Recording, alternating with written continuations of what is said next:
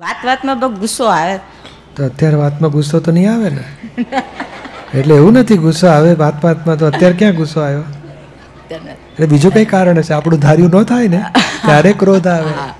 કોઈ આપણી ભૂલ કાઢે ને ત્યારે ક્રોધ આવે. કોઈ આપણું માને નહીં ને તો ક્રોધ આવે. હા એવું થઈ જાય. અને આપણું માન માન કરતો હોય હા બા હા બરોબર છે બન હા બોન બરોબર. તો જરાય ક્રોધ ના આવે. કે આ ડાયો જ મને સમજે જ કે છે. એટલે ક્રોધ ક્યાં આવે? આપણું ધાર્યું ના થાય તો ક્રોધ આવે.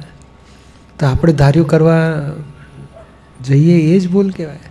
સમજાવીને કામ લો કે મારી ઈચ્છા છે આવું કરો તો સારું. પહેલાં કે મને નહીં ફાવે. સારું, ત્યારે ના ફાવે. વિચારજો, મને લાગે સારું આ કરીએ તો.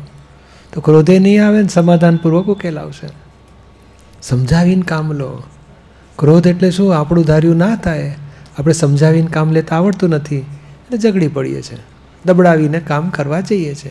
અને એ પછી વધારે આંટી પડી જાય.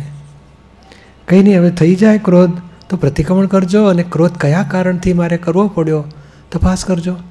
ધાર્યું ના થયું એટલે, આપણી અપેક્ષા પૂરી ના થઈ એટલે, આપણું કંઈક જોઈએ છે આપણને સામા પાસેથી, મળતું નથી એટલે તોફાન કરીએ છીએ. પ્રતિક્રમણ કરજો પછી. ઓછું થશે પછી.